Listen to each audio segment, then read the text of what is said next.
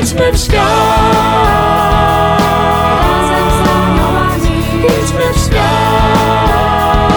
jak oni posłani.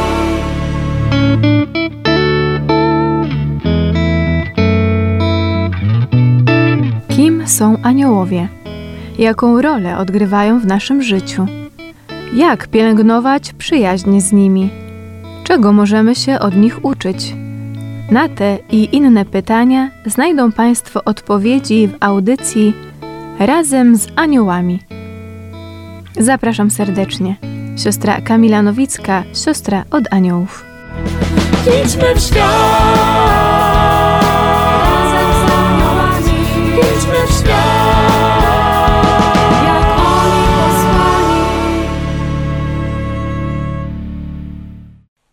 Szczęść Boże, witam Państwa serdecznie.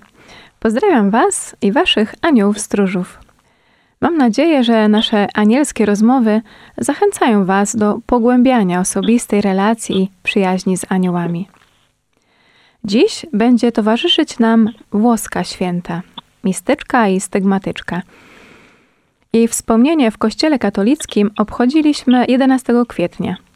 Kanonizowana została 2 maja 1940 roku przez papieża Piusa XII.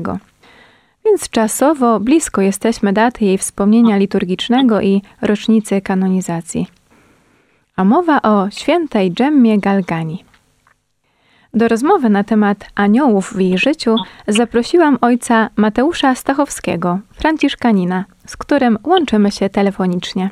Szczęść Boże, ojcze. Cześć Boże, pokój dobro, witam pięknie. Pokój i dobro. Kiedy poszukiwałam kolejnych gości do cyklu audycji Aniołowie w życiu świętych, to znajoma siostra poleciła mi właśnie ojca Mateusza i powiedziała, że ojciec bardzo lubi Dżemmę Galgani i że na pewno chętnie opowie o aniołach w jej życiu. Ale ciekawi mnie bardzo, ojcze, skąd ta sympatia do Dżemmy, skoro nie należy ona do rodziny franciszkańskiej. Jak zatem się poznaliście? No faktycznie, Dżemma zupełnie nic wspólnego nie ma z y, duchowością franciszkańską w takim sensie formalnym. Mhm. Y, Jest związana raczej z duchowością pasjonistów. Natomiast ja poznałem ją w taki sposób geograficzny, dlatego że wiele lat temu zostałem wysłany do pracy we Włoszech i byłem w parafii naszej franciszkańskiej w Pizie w Toskanii, a Gemma mieszkała przez całe swoje życie w miejscowości Lucca, która jest no, kilkanaście kilometrów od, od Pizy. I mm, pamiętam, że któregoś razu y, studenci z mojej grupy, którą prowadziłem, y, zabrali mnie tam na, na wycieczkę, pokazując mi okolice. I wtedy właśnie powiedzieli mi oni o Dżemmie, pokazali mi miasto. No i to był pierwszy moment, kiedy, kiedy się tak spotkaliśmy. Chociaż wtedy jeszcze jakoś tak nie, nie chwyciła mnie za serce, szczerze mówiąc, bo trzeba było jeszcze trochę czasu. Ale to był taki pierwszy moment, kiedy, kiedy dowiedziałem się, że taka święta istnieje. Mhm. To w takim razie, kiedy nastąpiło to chwycenie za serce, kiedy ta sympatia tak bardziej się pogłębiła? Co się takiego wydarzyło? To było takie troszkę dziwne z takiego ludzkiego punktu widzenia, bo właściwie ja tak to rozumiem, że Gemma jakby sama tak jakby wróciła, jeśli tak można powiedzieć, czy przyszła. Mhm. Y, No to było kilkanaście lat potem, kiedy miałem takie, to chyba jedno z takich trudniejszych doświadczeń w swoim życiu. I no, to był taki dla mnie czas trudny, dlatego że nie bardzo wiedziałem, co się dzieje do końca. Nie umiałem sobie wytłumaczyć, czy, czy zobaczyć jakoś sensu tego, co się dzieje. I wtedy pamiętam, że ona właśnie przyszła, no w sensie takim, jakby pojawiła się w, w mojej pamięci. Sięgnąłem wtedy po, po jej pisma, jej książki. No i czytając je, zaczynałem odkrywać, że faktycznie to, co się ze mną dzieje, y, no, ma swój sens, że gdzieś to wszystko prowadzi. I rzeczywiście tak było. Dzięki niej odkryłem, że no, te, te trudne bardzo doświadczenia no, były takim czasem chyba najbardziej błogosławiony w moim życiu. No to już było kawał czasu temu, ale myślę, że Pan Bóg postawił ją na mojej drodze właśnie po to, żeby ona swoim doświadczeniem, tym co opowiada w swoich dziennikach, czy dzienniku, czy autobiografii, no jakby pokazała mi drogę, pokazała światło jakieś dalej. Mhm. Zatem powiedzmy sobie o, o jej życiu, jak ono wyglądało i co też zadecydowało jakoś o jej świętości, a była naprawdę wyjątkowa. Ona jest taką postacią, teraz pewnie już trudno byłoby powiedzieć, że jest nieznana, ale myślę, że jeszcze kilkanaście lat temu nie była jakąś specjalnie popularną świętą. Natomiast ja tak zawsze się uśmiechałem, że jest w niej tyle, że można byłoby pewnie kilka postaci obdarować y, jej łaskami czy pewnymi niezwykłościami w jej życiu. Przy czym, kiedy mówię niezwykłość, to nie tyle mam na myśli jakieś takie cuda niewidy, jakieś rzeczy takie spektakularne, ale raczej taką jej wewnętrzną, niesamowitą siłę, która no, pozwalała jej przez największe doświadczenia przechodzić, zarówno takie już czysto duchowe, to też włącza się walka ze złym duchem, taka nawet wręcz bezpośrednia, ciemności wiary, y, gdzieś tam zahaczające o rozpacz momentami, takie zupełnie niedoświadczanie Pana Boga, to co też w duchowości karmelitańskiej będziemy nazywali taką ciemną zupełnie nocą, ale też doświadczenia z ludźmi. Wiele osób no, wyśmiewało jej, jej doświadczenia duchowe, nawet najbliższa jej rodzina nie do końca wierzyła w to, co się z nią dzieje w sensie tych doświadczeń z Panem Bogiem. No i też choroby, te różne doświadczenia fizyczne, które przechodziła. Śmierć rodziców, szczególnie mamy w, młodym wieku, to, to są wszystko te doświadczenia, przez które ona naprawdę przeszła jeśli tak można powiedzieć, z podniesioną głową zwycięsko. I dla mnie samego to jest największy jej taki, no powiedzmy, atut, coś, co dla mnie wyróżnia ją spośród innych świętych. No i poza tym, no takie powiedzmy bardziej spektakularne rzeczy, jak, jak stygmaty właśnie, czy widzenie Pana Jezusa, Matki Najświętszej, obcowanie ze swoim aniołem stróżem bardzo często, bardzo często z nim przebywała, widziała, rozmawiała. No ale to są takie rzeczy, powiedzmy już bardziej takie spektakularne, natomiast mnie najbardziej chyba pociąga ta siła jej wiary w ciemności. To wytrwanie, kiedy właściwie nie ma się o co zahaczyć tak po ludzku. Tak króciutko jakby jej życie streścić, to ona była dosyć rozkapryszonym dzieckiem, trochę takim rozpieszczonym przez tatę szczególnie, który bardzo, bardzo ją kochał. Ona była pierwszą córką, więc tata jakoś tak naturalnie wylewał na nią swoją e, miłość ojcowską właśnie jako do, do córki ale dość szybko też zorientowała się, że to nie jest najlepsza droga i, i nauczyła się troszkę opanowywać swoje emocje, które takie fochy dziewczęce powiedzmy, które były dla niej zupełnie naturalne i ona jakoś czuła się jako księżniczka y, w domu, w ramionach swojego taty, ale dosyć szybko zaczęła i też musiała się nauczyć rezygnować z tego. Takim chyba jednym z najbardziej przełomowych momentów jest y, chwila, kiedy umiera jej mama.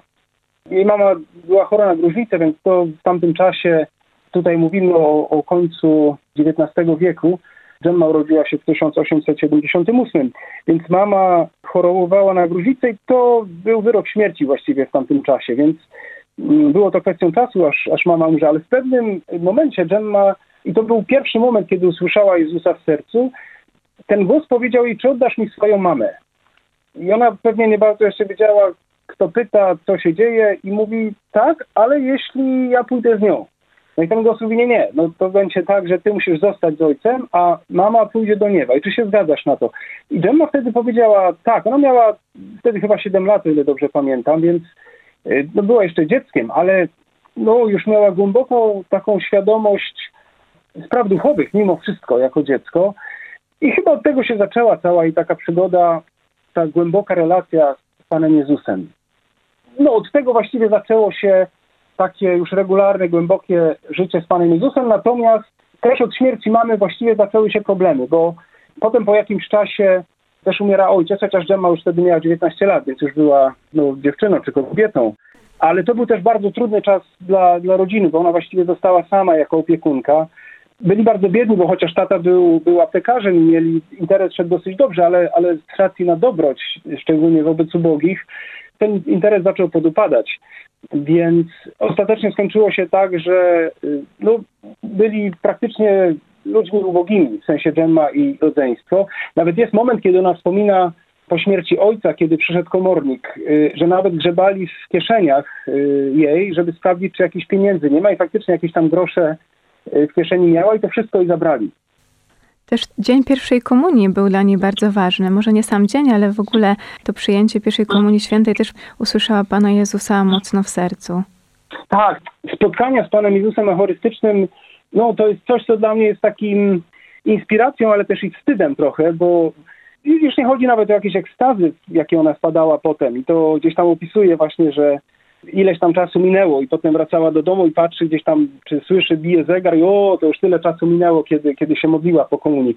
Ale to właśnie nie chodzi nawet o takie cudowności, tylko o to jej takie czekanie na, na Eucharystię y, i też takie skupienie w tym czekaniu właśnie, takie, takie bycie nastawionym na, na Pana Jezusa, no jest to coś niesamowicie inspirującego i też bardzo, mi samemu to bardzo pomaga, bo nieraz jest trudno jakoś myśli tak utrzymać i być skupionym w ciągu dnia.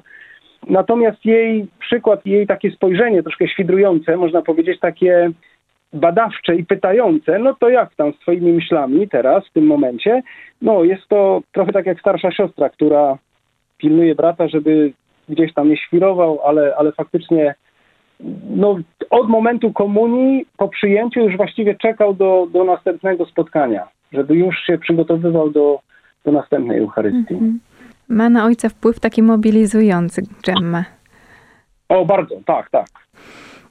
Ona była zarówno wyjątkowa w tym przyjmowaniu tego wszystkiego, co ją spotyka, także tych cierpień, które Jezus jej dawał. Ona w ten sposób pragnęła go naśladować w tym cierpieniu i największym tego wyrazem są, są właśnie te stygmaty, o których ojciec już wspomniał.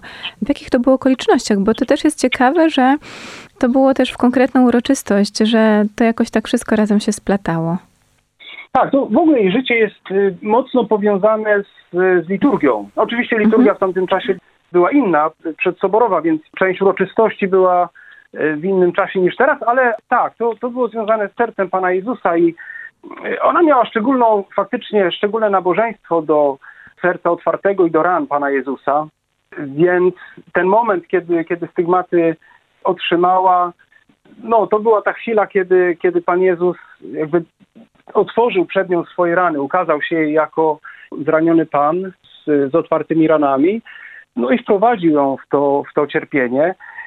Właściwie cierpienie wynikające ze stygmatów polegało na tym, że niespecjalnie wierzono w ich prawdziwość. Nawet jej spowiednik, Wolfi, tak, on, on, on właściwie dopiero, o ile ja pamiętam, chyba w czasie procesu jej kanonizacyjnego wyznał, że no, zbyt wątpił w to, co się z nią dzieje, że powinien był bardziej ufać jej, a on był, no oczywiście bardzo ostrożny, to jest naturalne. Co do Dżemy, to rzeczywiście ona była no, wręcz traktowana, był, był lekarz, który się zajmował nią od dziecka i właśnie też jej spowiednik nakazał badania lekarskie w związku ze stygmatami. No i ten lekarz stwierdził, że to nie są żadne stygmaty, tylko histeria, jakieś zaburzenia na tle nerwowym. Żadnych ran, mówi, ja nie widziałem. To jakby dla niej było chyba największym cierpieniem, to, że znaczy nawet nie tyle, że ktoś nie wierzy w to, tylko no, że traktowano ją faktycznie jak, no, jak wariatkę po prostu, kogoś, kto zmyśla. I też spowiednik jej nakazał prosić, aby, aby Jezus ten dar stygmatów zabrał, aby, aby stygmaty zniknęły. No i ona była posłuszna, faktycznie. Jakby nie, nie traktowała stygmatów jako znaku swojej wielkości, czy jakiegoś takiego dowodu, że Pan Jezus ją kocha, tylko posłusznie, pokornie modliła się, żeby Jezus te znaki zabrał. Mhm. Zarówno w momencie otrzymania tych stygmatów, jak i w innych momentach swojego życia doświadczała ona obecności anioła stróża. Tak też jak i ojciec wcześniej powiedział, ona miała z nim osobiste rozmowy, widziała go, słyszała. I chciałabym właśnie, żebyśmy teraz przeszli do tych motywów anielskich z jej życia.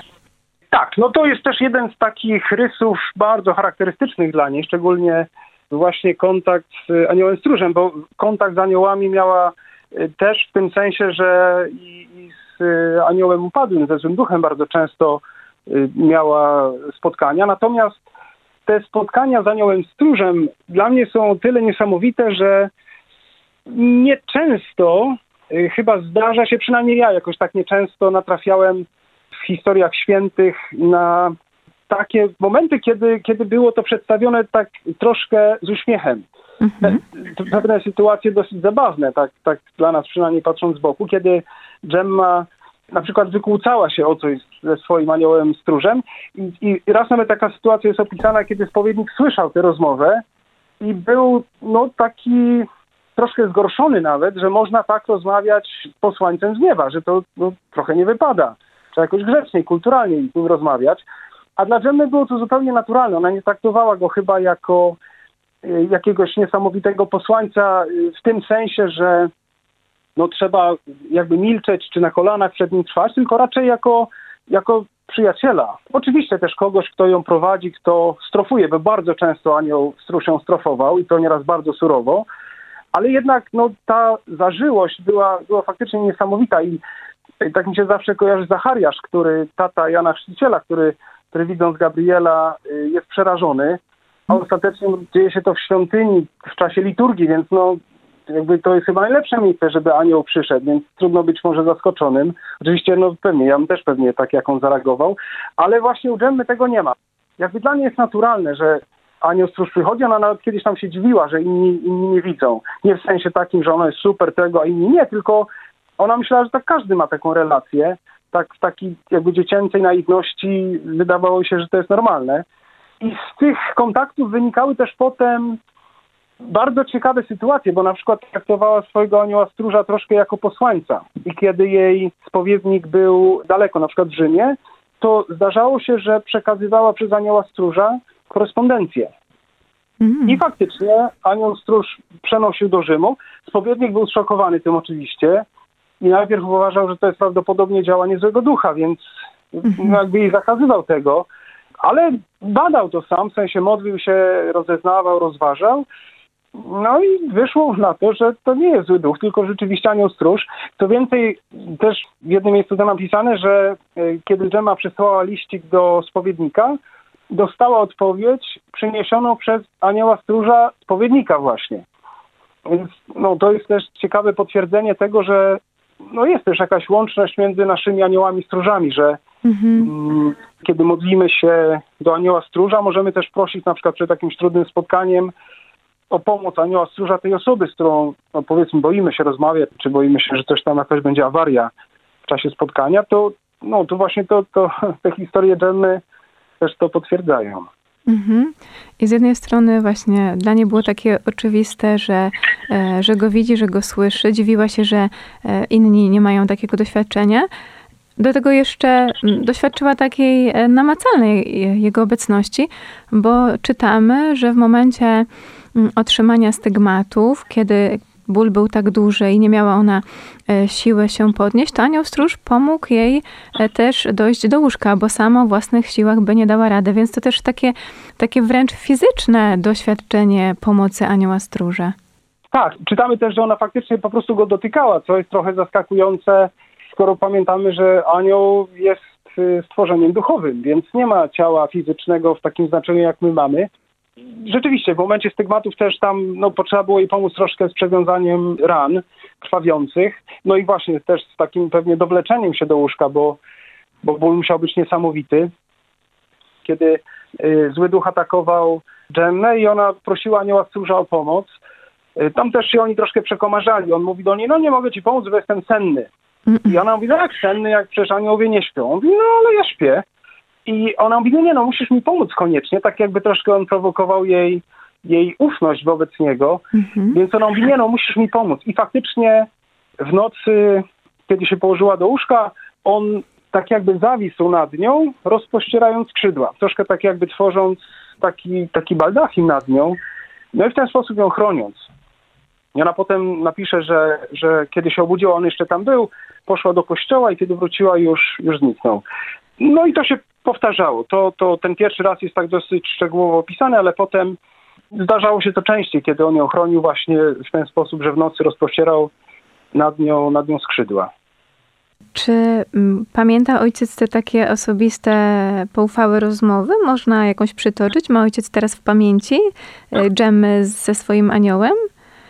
Wiemy, że oni psalmy na przykład odmawiali razem, tak jak robimy to w chórze, w klasztorze. Mhm, mhm. Więc oni też na, na przemian odmawiali psalmy, albo też mieli takie zawody, kto głośniej będzie wołał i chwalił Pana Jezusa. No to też jest dla mnie niesamowite, że anioł stróż jest nie tylko kimś, kto, no tak jak na pobożnych obrazkach przeprowadza dzieci gdzieś tam nad przepaścią, czy, czy chroni od złego ducha, ale też jest kimś, kto wspiera modlitwę, czyli przychodzi, no bo jest naturalne, że anioł, jego jakby oddychaniem jest modlitwa, y, więc kiedy przychodzi do nas, no to też się modli, więc właściwie jego pojawienie się, czy w ogóle jego obecność stała przy nas, no jest takim ciągłym zapraszaniem, zachęcaniem do, do modlitwy, do wołania do, Pana Jezusa. I to no, tak bardzo plastycznie u Dżemmy widać. Rzeczywiście no, razem, kiedy wołają, tak jakby przekrzykując się, kto ładniej czy kto głośniej będzie wołał. No, jest to takie, takie bardzo zachęcające, żebyśmy też się no, wspierali na naszym aniele stróż, kiedy nie chce nam się modlić albo w czasie już modlitwy gdzieś tam myśli uciekają w kosmos zupełnie. No to można sobie przypomnieć, że anioł stróż no, jest blisko i przynajmniej on się modli i tak by troszkę na nim można się podeprzeć. Już wspomniał ojciec nieraz o tym, że Gemma też doświadczała tych demonicznych napaści, że też e, zły anioł e, jej się ukazywał i przeszkadzał. Może przytoczmy te momenty, w których on rzeczywiście nawet przybierał taką fizyczną postać. Tak, ona go widziała, y, zresztą tak jak wielu innych świętych, pod postacią takiego małego, czarnego człowieczka, ludka. To jest interesujące, że, że różni święci tak go widzieli. No ale też inne postaci przyjmował, y, jakiegoś psa przerażającego i ona, ona się po prostu bała. No, to, to była zwykła dziewczyna, więc bardzo często była przerażona. I z takich momentów, może najbardziej takich powiedzmy radykalnych, to są chwile, kiedy diabeł ją też właśnie fizycznie dotykał, atakował. Na tyle mocno, że gdzieś tam zwichnął jej ramię, które później Pan Jezus, kiedy przyszedł, dotknął i uzdrowił, ale, ale ona mówiła, że fizycznie miała je y, jakoś tam wy, wyrwane ze stawów. Czy też momenty, kiedy bił ją tak mocno, że mówił, mówiła, że y, no, bała się, że, że jakoś pękną jej y, płuca. Też te ataki właściwie poza tymi fizycznymi, najbardziej dotkliwe chyba były te, kiedy on kusił ją, mówiąc, że to wszystko, co przeżywa, jest jego działaniem. Czyli, że to wszystko jest zmyślone, to jest wszystko uda. Ona się strasznie tego bała, bo no to jest chyba też taki sposób działania złego ducha y, w ogóle wobec świętych, żeby jakoś tak ośmieszyć, podważyć to, co no jest doświadczeniem, działaniem Pana Boga, ale no diabeł jest tak sprytny, że no nawet najbardziej mocnych świętych rzeczywiście na tym polu pewnie kusi mocno i, i ona tutaj cierpiała też bardzo, bardzo powodu tych właśnie jego ataków, jego pokus, ale są też takie, no powiedzmy spektakularne jego ataki, jego działania, kiedy otrzymała od spowiedników nakaz pisania dziennika najpierw, a potem biografii, to kiedy zaczęła pisać, to zapisała cały zeszyt i w pewnym momencie gdzieś tam widziała nawet fizycznie diabła, który, który ten zeszyt ukradł, bo mówił, że to jest strasznie niebezpieczna rzecz, że to, co ona pisze, czy generalnie to, co przeżywa, ale zapisując to, no bardzo jemu przeszkadza, bardzo będzie mu szkodzić. I ona prosiła swojego spowiednika o pomoc, więc on bodajże chyba dwa razy modlił się modlitwą egzorcyzmu i diabeł przyniósł z powrotem ten zeszyt, miał tak to nakazane, ale był on y, nadpalony. Zresztą do dzisiaj go można domu w Muzeum Dżemmy oglądać jako, jako taką cenną relikwię. Więc no to też jest takie, taki jakby pomost trochę przerażający, łączący nas z tym światem duchowym, przypominającym, że to nie są bajki czy jakieś takie rzeczy, które dzieją się tylko w filmach, tylko rzeczywiście, no być może tylko dlatego, że my jesteśmy troszkę zabiegani i y, przez to może roztrzepani, nie za bardzo skupieni na sprawach duchowych, wydaje nam się, że one gdzieś są odległe, może gdzieś tam w niebie, a no, życie dżemmy przypomina, że nie, nie, no to wszystko jest właściwie na wyciągnięcie ręki. Y, Jesteśmy zanurzeni w tym, w tym świecie duchowym jak najbardziej. Mhm, że zło jest realnie obecne. No też Pan Jezus jej mówił, że dopuszczam do ciebie diabła, który będzie mógł cię kusić, dlatego, żeby cię bardziej oczyścił, żeby moje plany się bardziej mm, w tobie zrealizowały. Mhm. Przypominam sobie też tę historię, kiedy to zły duch przybrał postać biskupa, o ile dobrze pamiętam. Tak, tak, i spowiednika. To też jest, no jest to przerażające troszkę, ale i pouczające, w tym sensie, że ona rzeczywiście poszła do spowiedzi, zaczęła się spowiadać i widziała, że spowiednik siedzi, więc to było naturalne w tym konfesjonale, w którym zawsze, ale coś ją zadziwiło, kiedy zaczął jej tłumaczyć, nie no córko, już nie przesadzaj, tam nie za bardzo, tak trzeba, Pan Jezus nie wymaga aż takiej ofiary. I on to jakoś oczywiście zdziwiło i myśli sobie, ojejku, co się dzieje? I dopiero zobaczyła, że spowiednik faktycznie gdzieś tam chyba z zakrystii wychodzi, dopiero idzie do konfesjonału, a był to diabeł, który się pod postacią biskupa, y, jej spowiednika ukazał, no i nawet z nią rozmawiał.